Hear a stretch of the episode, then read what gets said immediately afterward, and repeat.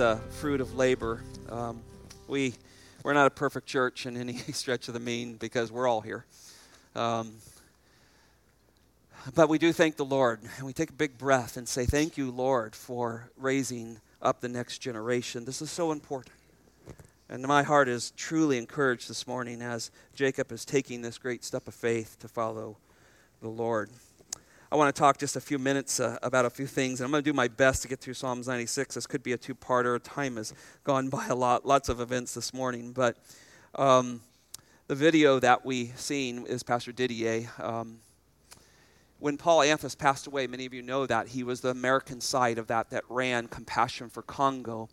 Paul had left in his memoirs that I would pick up that mission, that everything would come to Scott. you can't do anything when he dies. You say, Paul, okay, what, what have you done, Paul? You've left me this ministry in Congo.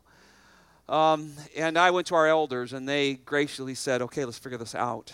And it took our accounting team and so much work. But now, at this point, we, this church, takes in money from all over the nation to send money on a monthly basis for four churches, an orphanage, a medical clinic, and a host of needs that you can only imagine in one of the poorest countries in Congo. We send roughly 17,000 to $20,000 every week that comes in from not only you, but from people around the United States that support that ministry. And so when you saw Didier talking there, he wasn't just talking to us, he was talking to lots of churches. We asked him to make that for us. But that's him. He is, he is a deep lover of souls and uh, a dear friend. I speak to him weekly um, and watching those churches grow in such difficult climates. And I want to thank you for your involvement. Um, when you ask that money goes towards missions, we do everything we can to get it there. One more thing that I think is going to be helpful. Next Sunday night, we are presenting a, a film here. And um, this film is extremely important. It's called The Essential Church. It was in the movie theaters, but it did not make it into our area. I think the closest uh, was in Jacksonville. Uh, Dr. MacArthur's ministry put this out. I cannot urge you enough to come out and watch this film.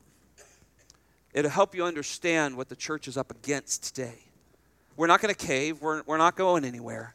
We're going to fight, but it's important that the church body understands what's going on in many places around our nation.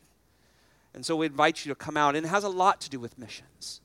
Imagine if the church crashes. What happens to the gospel around the world, in a sense?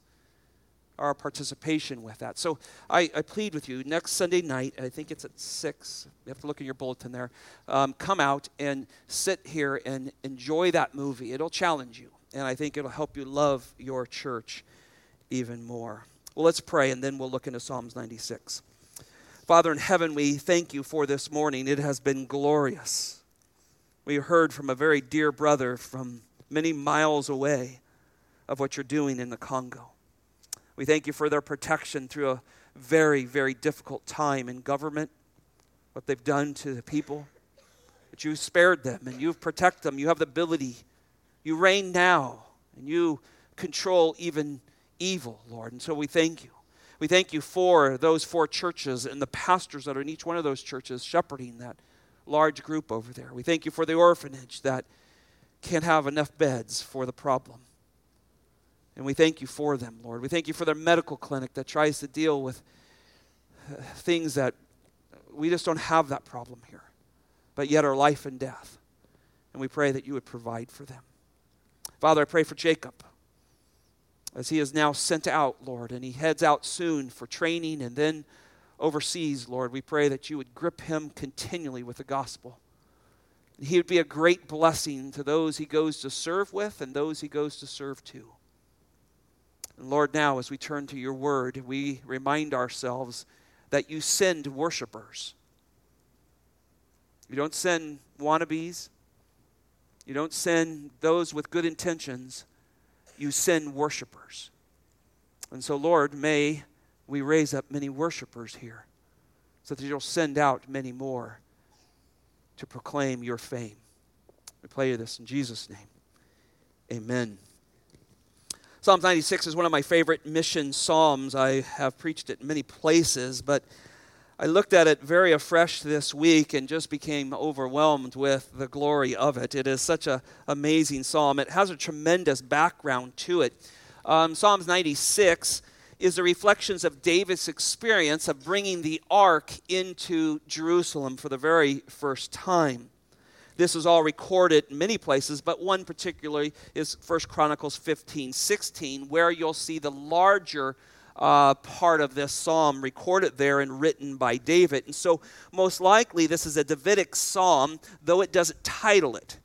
And it's possible that somebody took that psalm, and maybe about verse 23, as you study it in First Chronicles, you can see where that was brought into this. But it seems to have the words of David from that time of bringing it in. Well, there's a context that all of that lies in as this ark comes into, into Jerusalem for the very first time. It starts all the way back in 1 Samuel chapter 4. Remember the uh, 1st and 2nd Samuel, 1st and 2nd Kings, 1st and 2nd Chronicles are, there is a chronological order within that. And you have to study all three to find all these things. But in 1 Samuel chapter 4, the ark has been taken by the Philistines.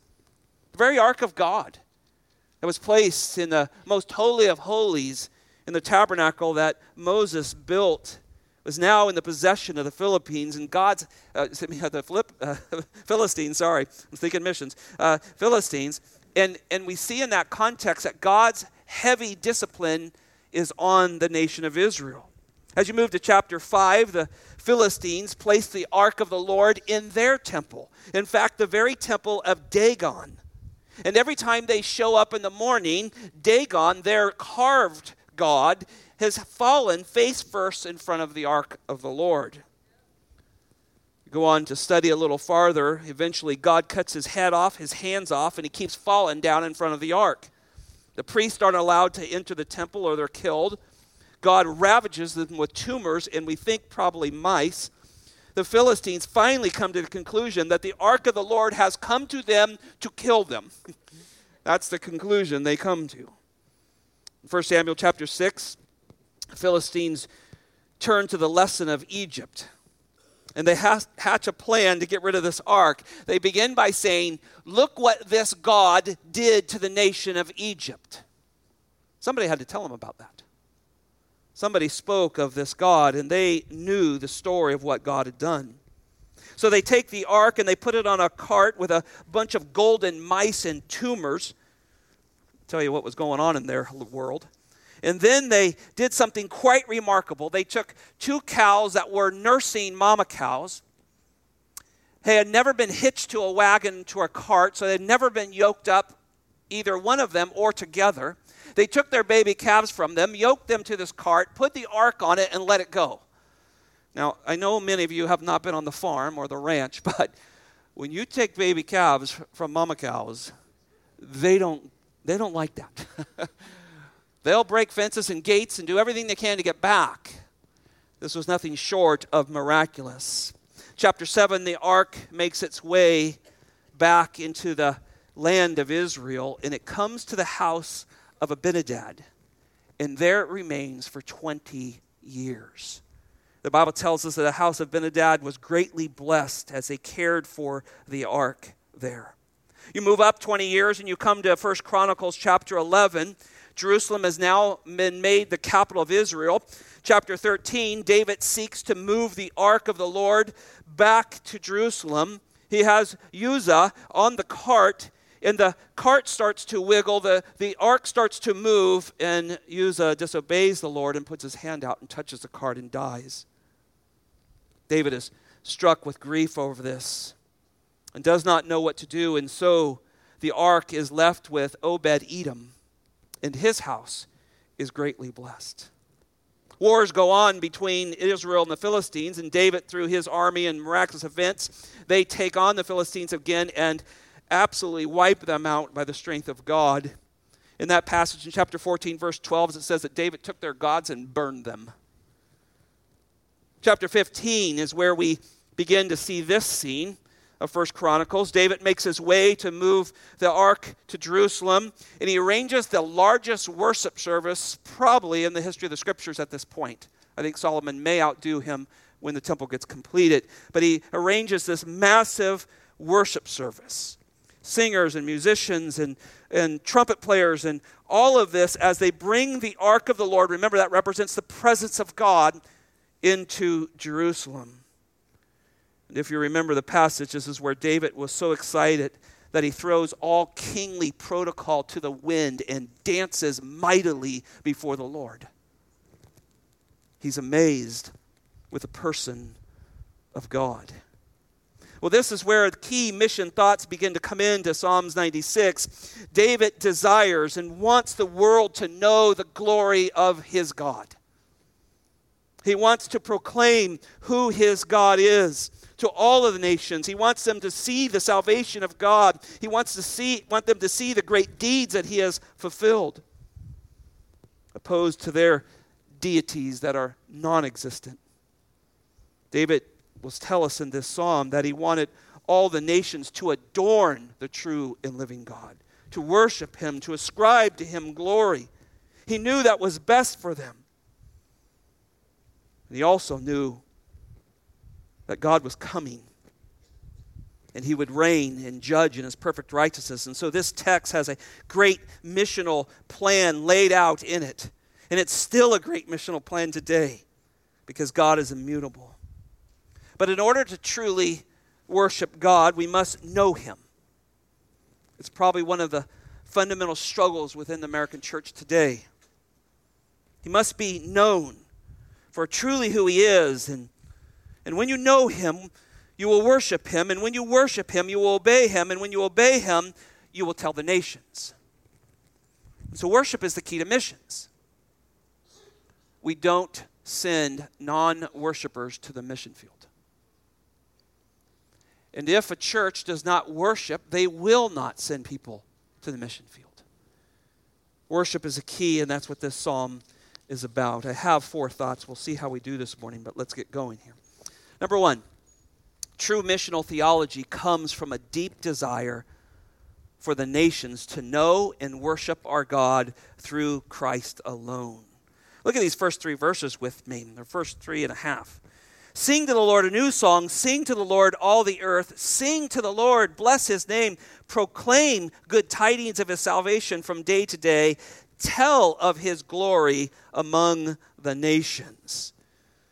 Missions as often fails because the church doesn't worship. As I've said, we seem to be good at entertaining in America. We have raised up a shorter and shorter spiritual attention within our churches attention span. We now tickle ears to the listener in order to get them to stay and give. And, and so missions has been failing in America. We have not been sending out the missionaries we used to. And when you do that, when we don't raise up worshipers, when we raise up consumers, the results is missions, if it's done, it's done out of guilt, it's done out of half heartedness, it's done out of tradition or it's done merely just for humanitarian aid.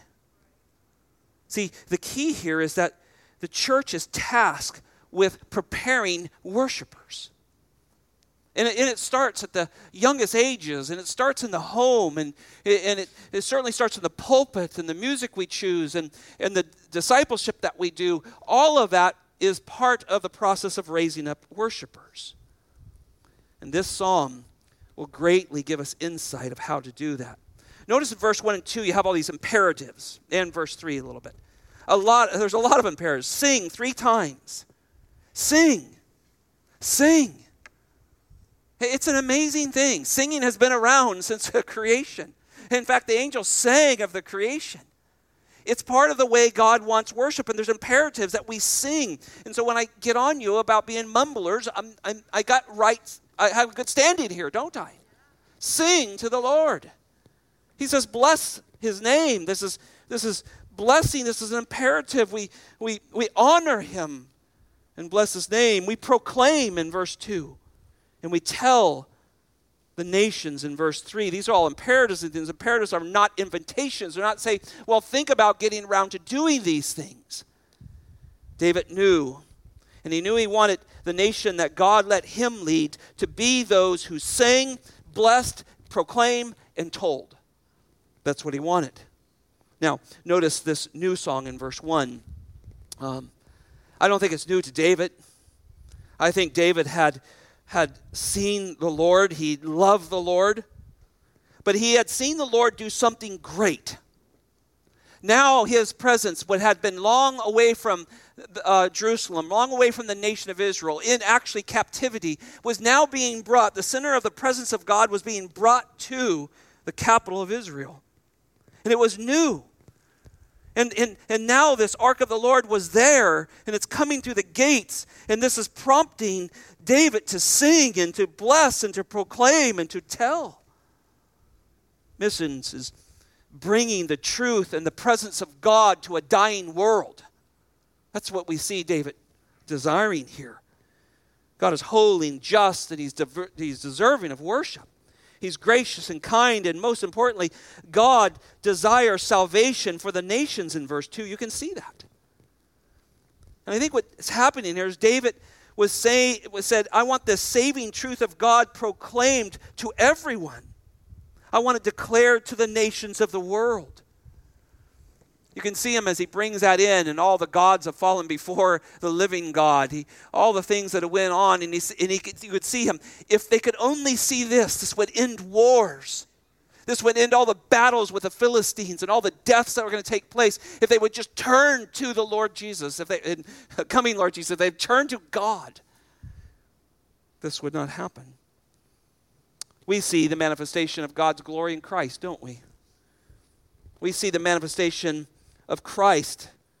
As they looked at the ark of the Lord, we see it in, in Jesus. He's the one who's holy, He's the one who's worshiped, He's the key to our worship. Jacob loves the Lord Jesus Christ. He's learned to worship him with his life, both physically and spiritually, worship the Lord. And so God calls him. Worshippers go to the mission field. See, our love for Christ propels our singing, it propels our blessings, it propels, propels our proclamation, and it causes us for the desire to tell the nations and neighbors.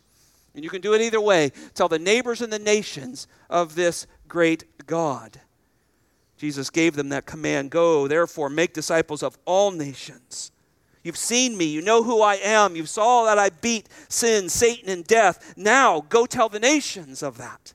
Be my witnesses both in Jerusalem and Judea and Samaria, even to the remotest parts of the earth. Go spread my glory. That's the message from Jesus Christ. And that's the job of the church today. We have to ask ourselves Am I engaged in that? Do I care about that? Am I, or am I so consumed of what I get when I come to church or choose a church or whatever it may be? Am I consumed with the glory of Christ? That's when missions happens. Notice verse 3 here. It says, Tell of a glory among the nations. See, he had seen the glory of God. The battle just before this, they went out against the Philistines, and the Philistines got slaughtered. And the reason being is they heard so many footsteps and uh, an unimaginable number of soldiers coming in the treetops. God, David watched God destroy his enemies before him. He watched him destroy their worthless gods. And he wants these nations to know their gods know nothing. They are nothing. Turn to the one and true living God. I grew up singing the old song, Victory in Jesus, my Savior forever. He sought me and bought me with his redeeming blood. That resonates with you, doesn't it? Can I read it again? Maybe you're young and you haven't heard the song. It is an old one.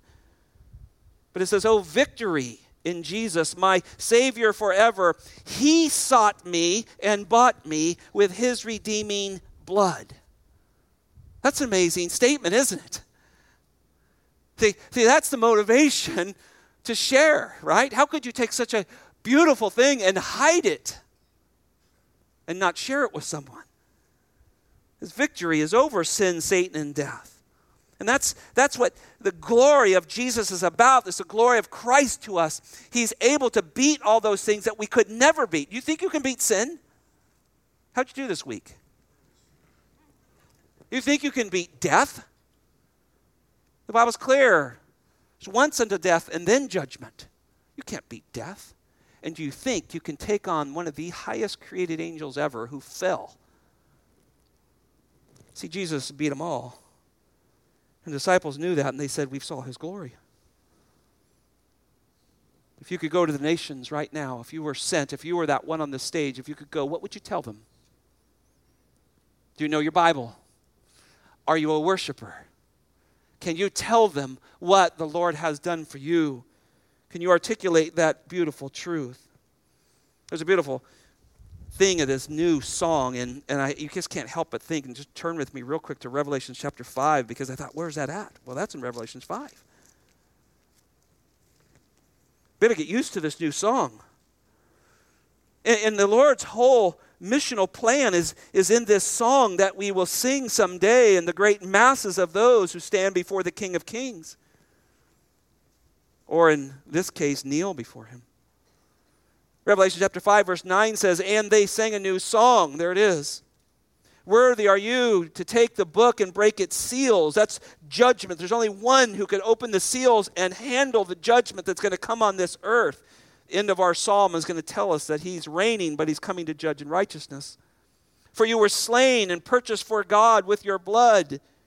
Men from, and hold on to that, that's the gospel. Somebody had to die. Our blood would not save us. Someone innocent, someone perfect had to die. And of course, this is of Jesus. We are purchased for God. He was the payment, and it was His blood. But notice for every tongue and tribe and people and nation, this is the new song that every tribe, tongue, and nation see the glory of the person of Jesus Christ. He radically changes lives. Our job is to be worshipers. Verse 10 You, God, have made them to be king, be a kingdom and priest to our God. Isn't that amazing? We're kingdom. We're God's people, right? We're priests. We're able to step into his presence at any time. We can come into his presence. And they will reign upon the earth. What a great promise that God has for us. And so this new song is part of what we will greatly be involved in. Second thought true missional theology proclaims exclusive worship to our God, to our living God, through Jesus, through Christ alone. True missional theology proclaims exclusive worship to our living God through Christ alone. Look at verse 3, towards the end of verse 3, the second half of it. His wondrous deeds among all the peoples. Some of the translations speak of the greatness of his deeds. God is great, is he not? The Philistines understood that. In fact, when things were going wrong, when they thought they had won a victory and took the, the Israelites, what they would said, that's their God, let's put it in our temple. When they started to go awry and realize everybody's dying, they remembered the great works of God, what he did in Egypt. And they said, Will we not remember what he did to the Egyptians? We will all die. Even the Egyptian, even the Philistines could remember those things. But speaking of the wondrous deeds, I think we, we look at the Bible, and it tells us of these wondrous deeds, but I, I always want to think about us for a minute. Look at you. You're here. I trust you're saved. And, and, and let's think candidly God took rank pagans and made us children of Him. I don't know if you like being called a rank pagan. It's of your former life if you're saved. But that means you were set against God and he saves us. These are the wondrous deeds. And, and David now, he's witnessed the greatness of God, and he couldn't hold it in, and he just cuts loose with tongue and dance to tell everybody this is a great God, and all the nations need to know about him. Do we have that kind of excitement? Are you ready to let it go? Unconcerned what people think about. You know what happened, right? As he's dancing, his wife mocks him. And that was the end of that relationship. You want to follow Jesus? It could cost you everything. And there's some of you in here that experience some of those things. It's, it's missions and worship is giving the Lord everything. Look at 4 and 5. For great is the Lord and greatly to be praised. He is to be feared above all gods. For all the gods of the people are idols. Well, the deeds of the world, gods, are just worthless. In fact, their non existence is the idea. There's a great comparison David wants to make here. The great, great is the Lord, and greatly to be praised. He is to be feared among all gods. Their gods, now here's literally what the Hebrew says, are nothing. They're nothing. In reality, this is a rejection of all the world's religions. And I know it's politically incorrect to do that in our day. There is one way to God, it is through Jesus Christ alone. All other ways are lies. That's what the Bible teaches. And I think that's what David's teaching here. And it's not popular probably then, it's certainly not popular now. And there's going to be persecution. We've seen it through church history. When you stand up and you say, There is one God and there's only one way through him, it is through Jesus Christ and his finished work alone, you are going to take heat for that. And some of you know it. It happens in your own homes and your own families. Some have lost jobs over this. But nevertheless, we're to go to our neighbors, we're to go to the nations and say there is one God and all other gods are nothing. Listen to the scriptures as they speak. Just turn over to chapter uh, 115. God wanted the nations to follow, the, follow him, and particularly the nation of Israel. And so there's constant reminders of how they're supposed to conduct themselves. Psalms 115 is a, another great contrast between the idols and the pagan worship of the world and the worship of the living God. He starts this way Not to us, O Lord, not to us. We're not going down that worldly trail, the psalmist says. But to bring your name and give glory because of your loving kindness, because of your truth. Why should the nation say, Where now is their God? But our God, He is in heaven. Their gods fall down, right? He cuts off their heads. Their gods, their idols are silver and gold. Our God does as He pleases. Theirs are the work of man's hands. They have mouths, but they cannot speak. They have eyes, and they cannot see. They have ears, and they cannot hear. They have noses, and they cannot smell. They have hands, and they cannot feel. They have feet, and they cannot walk. They cannot make a sound with their throat. Those who make them will become like them, everyone who trusts in them. O Israel, trust in the Lord. He is their help and their shield. O house of Aaron, trust in the Lord. He is their help and their shield. You who fear the Lord, trust in the Lord, and He is their help and their shield. Turn over to Isaiah chapter 41. One more I have to show you. Just uh, I came infatuated with this passage this week. Isaiah chapter 41, verse 21. We've moved into the suffering servant passages as everything is now being turned to the Messiah and his coming. And yet they still wrestled with wood that was cut down and formed into some kind of god, and they would burn the wood and cook their fire and then worship the piece of wood and so forth. And Isaiah has dealt with that. In verse 21, he says, Present your case, the Lord says. He's speaking of their dumb idols which are no gods. Bring forward your strong arguments, the king of Jacob says. Let them bring forth and declare to us what's going to take place. Little miss, little piece of wood, tell me what's going to happen. As for their former events, declare what they were. Can you even tell us what happened in the past and why it happened? That we may consider them and know their outcome or announce to us what is coming. Declare the things that are going to come afterwards. Bible's full of prophecy, isn't it? Because God can tell you what's going to happen in the future, and He tells you exactly what happened in the past, all the way from creation on. Declare the things that are going to come forward, that we may know that you are God's. Indeed, do good or evil, that we may anxiously look about us and fear together. And then here's his conclusion Behold, you are of no account, and your works amount to nothing. He who chooses you is an abomination. it's like he's writing, Isaiah's writing to a piece of wood. He who bows down to you is an abomination. You can't tell him anything. And this is the state of Israel at this time, their nations around them, and it is the state we are in as well.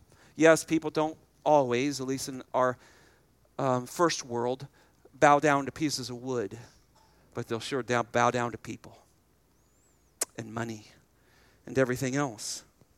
I think this was what Paul was talking about as he walked through the, the temple at Mars Hill in Athens and showed them you have all these gods, but there's this unnamed one. Let me tell you about them. Later in 1 Corinthians chapter 8 verse 4 he says this, we know that there is no such thing as an idol in the world and that there is no god but one. Look, missions done lovingly tells you to coin a phrase from a song, I hope not too many of you know the lyrics to it, Highway to Hell. It's either God's way or it's a highway to hell. It's, there's no other. There is no other one. Now, now we do this lovingly, right? We, if you're here and you're not saved, we, look, we, we want you to know Jesus Christ because there is another highway. And it does end in judgment and in hell. But, but, that's, but that's where God's glory comes in. That's where his message comes in. That's, there's a way. He has sent his son to beat sin and Satan and death, and there's a way to eternal life. There's a way to abundant life. So we worship the God of the Bible, and we worship him exclusively. There is no other room. And I know it's difficult. Some of you have family members that are caught up in false religions. I know that's challenging. But you do them no favors if you try to blend the God of the Bible with a false God. It's dangerous and damning. See, our God is the true and living God, and He's enthroned in glory. Look at verse 5 and following. All the gods of the people are, are idols. The Hebrew word there means nothing. They're nothing. But the Lord, here, here's the contrast, has made the heavens. Splendor and majesty are before him. That's you're getting a view now of who he is compared to these idols that get their heads chopped off and fall over on their face. He's decorated with splendor and majesty. All that's before him. Strength and beauty are in his sanctuary. He's a completely different when you look to his glory. This word here, this phrase in, in this section just is displaying a Yahweh, a God creator who has splendor and glory, and he has the ability to sustain all things. Let me see if I can get through one more. True missional theology grips the church with splendor, and the glory of the Lord results in great desire for missions. Notice in verse 7, 8, and 9 Ascribe to the Lord, O families of the peoples. Ascribe to the Lord glory and strength. Ascribe to the Lord the glory of his name. Bring an offering and come into his courts. Worship the Lord in holy attire. Tremble before him, all the earth. Well, the word ascribe means in the Hebrew means not only to give something, to be coming as you give. See, it's not a way to pay off God in some way. Well, I went to church, I put in time, I was there for a whole hour and a half, I gave something in a basket. No, no, it's an idea when we ascribe glory to God, it has the idea of giving while coming, while surrendering, coming with gifts, coming, making our way towards God, is what he's saying here. Certainly, the word glory defines this, this majestic aura of the divine presence of God, right? The apostles saw it and they said, We've seen his glory, we beheld his glory, the glory of the only begotten. The Hebrew word for glory is kabut. It's a it's a word that means splendor and weighty is, is the idea of it. It's impressive is the idea of it. It's deserving of honor. In the Greek, we use a Greek word to, for glory, for doxa. It means the appearance of something of awe. The, the disciples were in awe on the Mount of Transfiguration when, when his glory is unveiled, that was hidden behind his humanity. It's unveiled there, and they were in awe of him. I think when you get saved, you saw that at some level. You saw his glory because only he could rescue you from your sins. When you and I are moved to do something often or tell something about something, something's grabbed our attention. You found some new kitchen hack. Is that the word? Um, and you can't wait to tell your friends, oh, I found this new, new thing you can do, right? You're so excited about it. Are you excited about Jesus? So, this is where mission dies out when we're when we are less captivated with the glory of Christ and we're more captivated with what's going wrong in our life. This is where mission stops. We stop witnessing. We stop caring for souls because we're now so consumed with our own issues. And you have a great God who's creator and sustainer who can solve all your problems in his timing.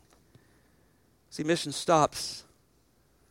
The Bible says in Psalms 24:10, "Who is the King of glory? The Lord of hosts. He is the King of glory. He is the absolute, absolute definition of glory, and that's who we are telling people about." And the church must develop a deep affection for the glory of God. This is what all the reformers preached, and this is what got them turned. It wasn't just we're going to do a different kind of church. They were consumed with the glory and the person of the Lord Jesus Christ. They could see God through Christ. They became consumed with Him, and that drove the changes that the church had to take. And it should drive ours. I want to be a more welcoming, loving, Christ centered church, be consumed with His glory. I want to do more missions, do more evangelism, be consumed with the glory of Christ. Want to win your family to the Lord. Want to finish this life well, be consumed with the glory of Christ. Ask God to capture you with the person of His Son. See, this creates a, a missional mindset for the church. It doesn't put us back in tradition. Too many churches do missions because that's what you do. We're church and we hang their pictures on the wall and they're there. That's what happens. And we grow, we grow cold of, of those who are lost. See, God produces missionaries who are willing to sacrifice their life because they're consumed with the glory of Christ. G. Campbell Morgan, writing on this passage, said this. I want you to listen to this. This is about worship. If the song of the Lord begins in the heart, it always grows into the chorus in which others are included in its music. Let me read that again. I want you to think deeply about this and think about the whole theme worship produces missions. If the song of the Lord begins in the heart, it always grows into the chorus in which others are included in its music. That's missions. When a group begins to say, we're going to now, we're, we're going to go after Christ. We're going to go after His Word. We're going to keep each other accountable. We're going to die to self and, and battle sin through the Scriptures and the Spirit of God within our life. And we're going to set Him and honor Him and strive each and every day. And when we fall, we have short accounts and we get up and keep moving and we love one another to help keep each other accountable. That group will produce things for the glory of the Lord. And I pray that He's doing that here. Look at verses 8 and 9. Ascribe to the Lord the glory of his name. Bring an offering and come into his courts. Worship the Lord in holy attire. Tremble before him, all the earth. Look, when the heart of worship flows from you, it causes you to give to the Lord, and it even changes your attire. now, I'm not talking about what we're wearing outwardly. David was wearing the ephod when he came into Jerusalem in 1 Chronicles 15. But I'm talking about we wear the righteousness of Christ. See, when you seek His glory, the righteousness that He's now dressed you in will now become evident to those around you. And then missions goes forward.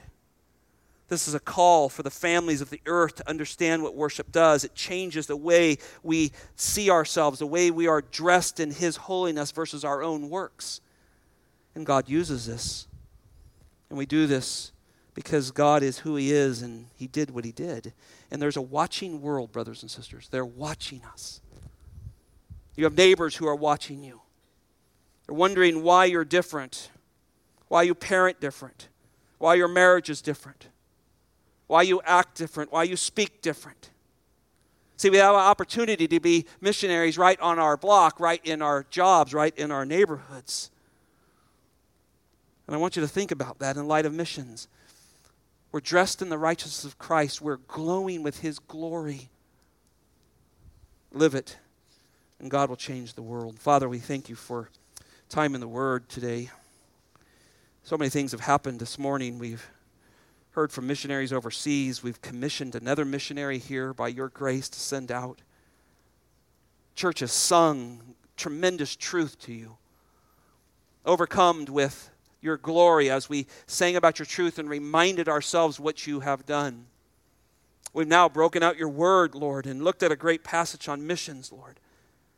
David has reminded us that he hoped and desired that all of the world could know his living God. And Lord, I pray that's what this church wants. Does Riverbend Community Church want all of the world to know our Savior, our God and Savior? Lord, cause that to be instilled deep into our hearts. Cause us to be a church that pursues you, knows that you are our only hope, a church that does not compromise because you are the one and true living God, Lord. Remind us every day that Jesus, you are the way, the truth, and the life, and there is no other way to the Father except through you. May that message be kindly, lovingly, but on our tongues as we share you with others. Lord, we thank you for our missionaries around the world. We ask that you would protect them and bless them. Thank you for Jacob, Lord. Direct his path. We'll give you all the glory and how you use him and how he serves for you. In Jesus' name.